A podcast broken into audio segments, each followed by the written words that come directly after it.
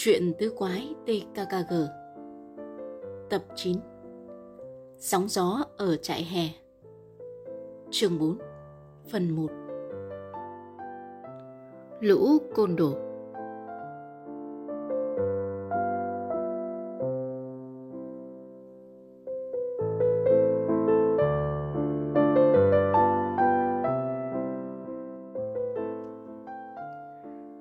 quái nằm ngả nghiêng trên bãi cỏ dưới bóng rẻ cổ thụ. Giữa trưa, mặt trời trói trang, ong bướm lượn quanh bộ tứ TKKG. Nóng gì mà nóng dữ. Tròn vo phàn nàn thở ra nặng nhọc. Chà, vậy mà tao lại rét run. Khả, nối lời khiến cả bọn phá lên cười. Tròn vo tỉnh bơ. Cà bi ơi, có lẽ rồi đây bạn nên xuất quỹ TKKG sắm lấy một cái phích đá. Tụi mình sẽ có thể đem theo mấy chai coca ướp lạnh mà sô-cô-la cũng đỡ bị hư. Nói rồi nó lôi từ túi quần ra ba phong sô-cô-la. Trời hỡi trời, nhão nhoẹt rồi. Tao đành phải chén liền trước khi chúng tan ra thành ca cao lòng vậy. Có bồ nào muốn làm một miếng không? Chưa đứa nào kịp trả lời thì nó đã sực gọn lòn cả ba phòng kẹo. Thì nó dư biết tụi kia chẳng đứa nào yêu quý món ăn quý giá của nó mà. Không khí lại im ắng như giờ tập làm văn ở lớp. Tặc răng mơ màng nghĩ. Hắn vắt tay ngang chán, nhắm mắt. Nằm bên tặc răng, vai Kabi khẽ chạm vào cánh tay hắn. Vô tình thôi, đúng là vô tình thật. Và cô bé bèn nhích ra xa vài mm nhưng vẫn hơi động vào tay áo của tặc răng. Chỉ có vậy mà khiến hắn dễ chịu lạ lùng.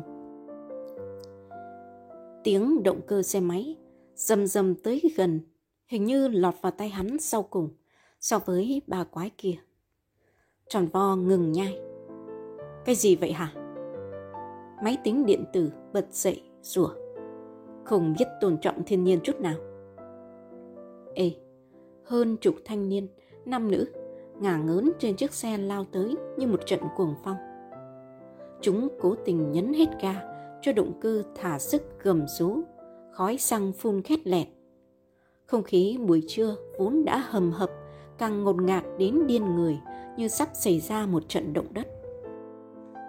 Giải khói ống bô màu lam lướt đến kèm theo những khuôn mặt khả ố. Từng cặp con trai con gái cười như điên dại trên chiếc xe những cây đầu man dợ lắc lư, những mái tóc dài bay xóa sưởi. Đám găng tử coi thường trời đất này hầu như chỉ mới 18 tuổi, trừ một vài thiếu nữ mặt măng sữa, có lẽ chưa tới 16. Chúng chia đều hai mạng bám chặt lấy nhau trên một mô tô. Tất cả đều chơi áo khoác đen có dòng chữ Jambo sau lưng. Khi trận cuồng phong bão táp đó biến mất sau rặng cây, tặc xăng chỉ còn nước lắc đầu. Y hệt một lũ giặc, tụi này cùng một băng mới thành lập, băng Rambo, bắt trước phim ảnh bạo lực hiện giờ. Đám trẻ lên xe tiếp tục đạp đến làng Lastop. Những chiếc xe gắn máy phân khối lớn đã làm chúng mất hứng. Chúng cần được an ủi bởi món bánh táo ngon tuyệt tại làng Lastop để cho nguôi nỗi khó chịu. Ai dè vừa đến gần nhà thờ, bốn đứa đã giật mình vì tiếng nổ như pháo đại. Tụi Rambo quay lại đại ca ơi! Tiếng Wilson hớt hải. Một đám bụi mù mịt tiến lại gần vì con đường ở đây toàn cát, không có cỏ bao phủ. Công chúa rụt vai lè lưỡi, ớn quá. Con đường trở nên chật trội, hai bên lúa mì mọc lút ngực. Tặc răng hoàng hồn hét lớn. Hãy nép sát về bên phải. Tụi côn đồ này không cần đếm xỉa đến sinh mạng của kẻ khác đâu. Hắn kéo vội con Oscar, chạy vào phía trong xe hắn, trong lúc đám xe máy phóng tới. Coi, bọn Rambo còn dữ dội hơn cả người hùng điện ảnh Rambo sinh đẻ ra chúng. Chúng hò hét như sắp tiêu diệt toàn bộ nhân loại. Tặc răng đã đánh giá chính xác. Bọn chúng lao như điên và sẵn sàng đè nát bất cứ vật cản nào. Thằng thứ nhất bay vèo qua như một mũi tên. Thằng thứ hai mất dạy hơn nhiều. Gã đùa chơi, nếu có thể gọi đó là hành động đùa chơi. Bằng cách nghiêng mình trên chiếc xe máy khổng lồ sát vào người tặc răng. Một kẻ khác ít khéo léo hơn, chắc chắn đang ngã lộn đầu xuống ruộng. Nhưng tặc răng thì không, hắn giữ được thăng bằng. Chỉ tội nghiệp Gabi, cô bé rú lên thê thảm. Tiếng rú nhỏ xíu như một tiếng rên giữa một rừng âm thanh huyền náo. Tặc răng! Tặc răng lập tức quay phát lại. Lạy chúa! Gabi lẫn xe đạp rơi tõm xuống ruộng lúa mì. Trong tích tắc, hắn điểm qua những bộ mặt diễu cợt của bọn côn đồ rồi phóng tới, định đỡ công chúa dậy. Tuy nhiên, cô bé đã gượng đứng lên không cần đến hắn. Bọn áo đen đã mất hút. Chỉ không khí là vẫn mù cát sau trận bão trên sa mạc. Tiếng tròn vo chửi ầm ĩ. Đồ khốn nạn. Rồi sau đó, nó và Kha ló đầu ra giữa đám lúa mì ngập lút cổ. Bọn khốn khiếp tưởng chúng là vua trên trời. Kha lầm bầm. Kabi bặm đôi môi xinh xắn, xoa đầu gối. Tặc răng lo ngại hỏi. Đau lắm hả, Kabi? Cô bé vén ống quần, đầu gối chảy hết ra. Tặc răng rít qua kẽ răng. Tụi chó đẻ sẽ phải đền tội, dù chúng thế lực đến cỡ nào. Kabi yên tâm đi, mình đã nhìn rõ mặt mũi thằng mất dạy làm Gabi ngã xuống ruộng. Nó không thoát đâu. Coulson nheo mắt nhìn về khu rừng. Tụi nó vừa từ đằng kia lại đó đại ca. Tròn vo, che mắt cho đỡ chói, nhìn về khu rừng bao quanh một phần ngôi làng. Ngón tay thằng mập chỉ hướng một căn nhà gỗ. Thấp thoáng quanh ngôi nhà có những bóng người đang di động. Chúng ta đến đó xem sao. Tặc răng phẩy tay. Bốn quái thong thả đạp xe tiến về phía làng và rẽ ngang con đường đến căn nhà gỗ. Căn nhà gỗ xây răng dở, mái còn nhiều chỗ chưa lợp xong. Những người chủ của công trình xây dựng dở sang trên chỉ khoảng 15-16 tuổi, gồm đủ cả con trai con gái. Thay độ của chúng đã nói lên tất cả mặt mũi đứa nào cũng căm hờn tức tối. Tặc răng lắc đầu nghĩ thầm, chắc chắn bọn côn đồ vừa càn quét qua đây. Hắn đạp xe thẳng đến bãi cỏ, nơi một cô gái đang quỳ bên cạnh một cậu bạn bị chảy máu mũi. Chiếc khăn trong tay cô bé loang lổ máu. Chào hai bạn. Thằng con trai bị chảy máu mũi lập tức đứng dậy. Nó thừa phép lịch sự dù chỉ mới 15 tuổi. Xin chào, các bạn có chạm trán với bọn côn đồ đen không? Tặc xăng nhíu mày. Chúng gần như gạt tụi tôi khỏi mặt đường. Cô bạn gái Kabi của tôi cũng bị chúng làm chảy hết đầu gối. Chúng ta có cùng một kẻ thù. Tôi là Volker Smyer. Còn bạn gái này là Marlene Dovet. Kabi thân mật bắt tay cô bạn mới. Coi, cô bé Marlene Dovet có mái tóc cắt ngắn màu hung đỏ trông thật ngộ nghĩnh. Chỉ có điều trong đôi mắt to đẹp của cô vẫn chưa tan nỗi kinh hoàng. Lúc này bọn trẻ đã rời ngôi nhà gỗ vây thành một đám đông quanh tứ quái. Vô cơ giới thiệu. Tụi tôi là một nhóm cùng chí hướng với nhau, xuất thân từ đủ mọi thành phần. Phần nhiều là người thị trấn, một số thì ở những làng xung quanh. Do không đủ điều kiện tham dự chạy hè như các bạn, nên tụi này nghĩ ra một sáng kiến mới, xây dựng một ngôi nhà dành cho những thiếu niên thích phiêu lưu tuổi mới lớn. Tụi mình có thể quây quần trong đó tìm niềm vui mùa hè không thua gì một ban nhạc rock đồng nội. Đa số đều biết chơi guitar, hoặc trống, hoặc là kèn. Một ước mơ quá đơn giản phải không các bạn? Ông chủ cánh đồng này đã đồng ý, ngôi nhà được xây dựng cấp tốc và hoàn thành thì... Thì đám giam bồ kéo đến phá đám, đúng chưa? Tụi mình sẽ hợp tác để làm việc với bọn giặc mô tô đó. Còn bây giờ thì xin hoan hô óc tự lập của các bạn. Vô cử đã ngưng chảy máu mũi như tật răng say mạnh một huyệt đạo sinh tử trên sông mũi. Nó háo hức lạ thường. Bà tôi là một kiến trúc sư kia mà. Ngôi nhà đáng lẽ sẽ tuyệt đẹp nếu như... Nhưng mà thôi, Bọn Rambo này chẳng sợ cảnh sát, huống hồ là tụi tôi chỉ có những cây đàn làm vũ khí. Bạn biết không, bọn chúng đã ba lần kéo sập các bức vách, hai lần ném đá vỡ hết kính cửa sổ. Và lần này, chúng đưa tối hậu thư cho chúng tôi đó. Tối hậu thư? Gần như vậy. Chúng bảo đúng 3 giờ chiều mai tụi tôi phải dỡ bỏ ngôi nhà vì nó làm bẩn bánh xe của chúng. Bằng không chúng sẽ phóng hỏa, đốt ngôi nhà và tháo khớp tụi tôi. Tôi đã dại dột cãi lại thằng Heiko Melson, thế là... Heiko Melson là thằng đầu sỏ hả? Đích thị, gã là thằng ác ôn nhất vùng này, bị đuổi học, thất nghiệp, nhưng dư tiền ăn xài nhờ có ông già là chủ một quán rượu trong thị trấn.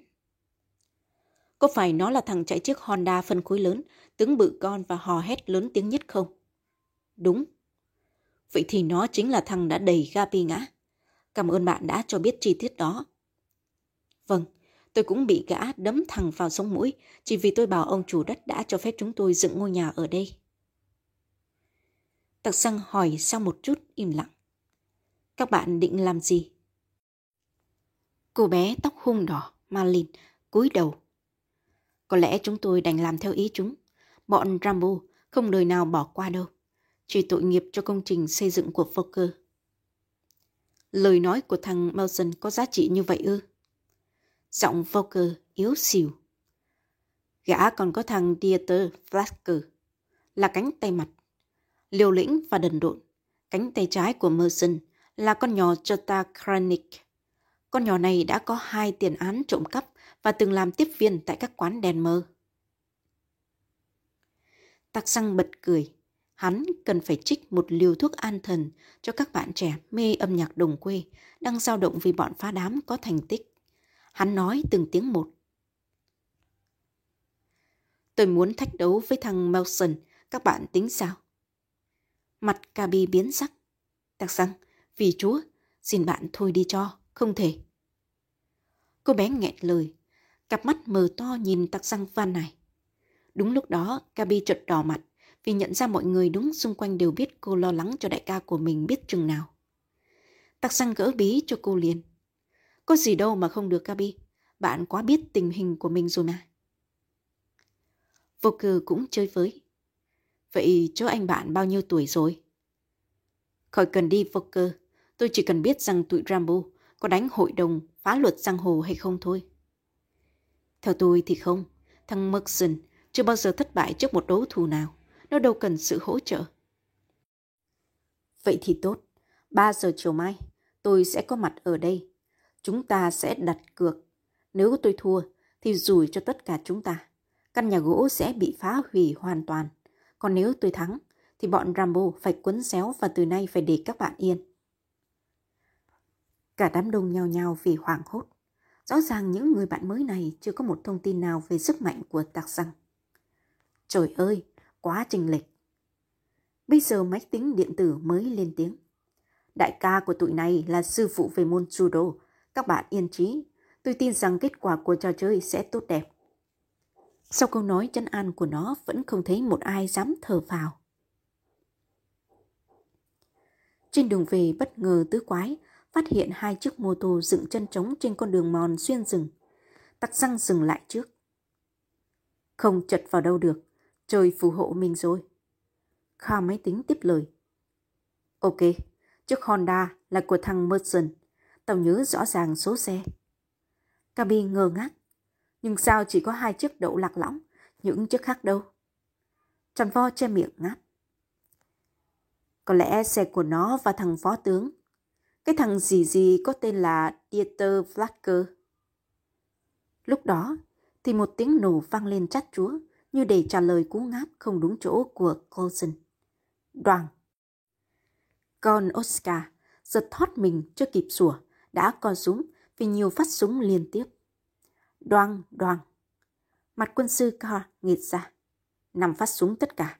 Chẳng lẽ bọn Rambo lại còn săn trộm nữa? Tắc răng quả quyết. Đây là tiếng súng lục. Nào, tôi đề nghị các bạn hãy núp sau những thân cây. Gabi, quản lý con Oscar dùng, đừng để nó sủa. Kha, dắt dùng luôn xe đạp của tôi, để tôi thử lên qua các bụi cây xem sao. Giọng tròn vo đầy phấn khích. Mình tưởng tượng tụi nó đang đấu súng để giành cô ả tiếp viên Juta Kraknik. Biết đâu hai thằng Merson, Flacker lại chẳng đang tiêu diệt nhau. Thôi đi mập, chúng vừa bắn chỉ với một khẩu súng thôi. Mày núp dùm tao cái. Tặc răng vọt lên tức thì. Coi, thằng mập đoán cũng gần đúng. Hắn vừa mới lên lòi khoảng 200 mét đường rừng, đã nghe thấy tiếng con gái cười khúc khích. Hắn vạch lá quan sát. Trên một khoảng trống hẹp, cỏ mọc cao ngang bụng có tới ba đứa đang di chuyển. Thằng Rambo chúa tể, Heiko Merson, một thằng khác cỡ 17 tuổi, mũi khoằm như mũi ó, và một cô gái hẳn hoi. Cô gái mặc quần jean trắng, áo khoác đỏ, khuôn mặt lẳng lơ để khiêu khích. Ê, thằng Merson oai vệ ra dáng một tay cao bùi thượng hạng. Gã cầm súng lục, vầy lia lịa về một thân cây cách chỗ gã chừng hai chục mét. Đoàn, gã Trosta như rú lên. Bách phát bách chúng, anh sẽ trở thành Rico tay súng bá vàng. Heiko nở hết hai lỗ mũi. Như Sine phải không cục cưng. Em bắn thử coi Trosta. Không, không, em ớn chó lửa lắm. Trosta lắc những sợi tóc nhuộm đỏ. Còn mày, Dieter, mày dám không? Còn phải hỏi, đưa cho tao, đại ca. Lasker chụp khẩu súng lục đặt ngang hông như cao bồi Ringo. Thật thảm hại cho gã. Một loạt phát bắn ra đều trượt khỏi thân cây trước mặt. Gã tức tối thử bắn lần nữa nhưng kết quả không khá hơn. Heiko cười ngạo nghễ. Mày hiểu rồi chứ, bắn súng cũng phải có tài năng bẩm sinh chứ bộ. Trọng Justa nóng nức phụ họa. Anh có dám phơ thằng nào mò đến đây truy đuổi mình không hở hay cô? Ý em muốn nói nếu chúng phát giác được tụi mình ăn cắp súng trong kho quân đội. Trời đất, tặc răng chút nữa thì nhảy lên vì mừng. Em dở ẹt, bọn cớm mà đánh hơi thấy là anh sẽ ngon lành tức thì. Em quên rằng trong túi anh có một khẩu súng bắn hơi gà hay sao? Nếu có ai hỏi, anh sẽ bảo anh vừa dùng nó để bắn. Giả như cảnh sát hoặc một thợ săn nào đó hỏi chẳng hạn. Còn khắp người hả? Thằng nào tận số mới dám động vào người anh cưng ạ? Đứa con gái chề môi nguyết dài. À nũng nịu. Ờ ha, thôi mình về, em chán tiếng nổ rồi. Tặc răng rút lui, nhanh như một con sóc. Hắn kể lại mọi chuyện cho các bạn. Tiếng của car Vậy là tụi nó tan đời rồi, dám trôm chìa súng nhà binh. Suyệt. Gabi thì thầm bằng một tiếng suyệt. Bọn chúng vừa nhìn lên, vừa vặn thấy ba đứa Rambo lên xe phóng mất hút. Azota ôm cứng Merson. Gabi hoan hỉ. Vậy là mai tặc răng khỏi liều mạng đấu với đầu sỏ băng Rambo. Tụi nó sẽ xa lưới cảnh sát nếu chúng ta... Tặc răng lắc đầu. Không được. Sao hả? Không được đâu Gabi. Thứ nhất, tôi không muốn các bạn mới quen coi tôi là một thứ anh hùng dơm. Thứ hai, cho dù Merson có bị bắt vẫn không có nghĩa là Volker Smyer và bạn bè của nó thoát nạn khủng bố. Tôi cho rằng cần phải nện thằng Merson một mè ra trò, biến gã thành một thằng hề trước đám đông thuộc hạ. Chính điều đó sẽ làm băng Rambo ê mặt, phải tự động giải tán. Thứ ba, Merson đáng bị ăn một trận lắm. Một án tù của luật pháp mà nhiều khả năng sẽ là án treo. Chẳng là cái đinh gì đối với hắn, không chừng làm hắn thù hận thiên hạ hơn. Bạn thích đánh nhau lắm hả, tặc răng?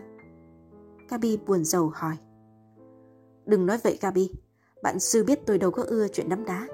Judo chỉ là một môn thể thao, còn việc nó có ích cho tôi trong những trường hợp như thế này lại là chuyện khác.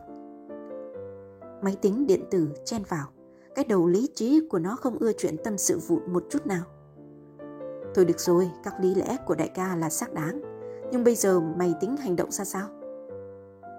Trước mắt tụi mình sẽ điều tra xuất xứ khẩu súng lục. Tao sẽ đến tòa soạn tờ báo Greybuster. Ông Carls là chủ báo thế nào cũng người được mùi dư luận sớm hơn ai hết. Phần may, tròn vo và Gabi thì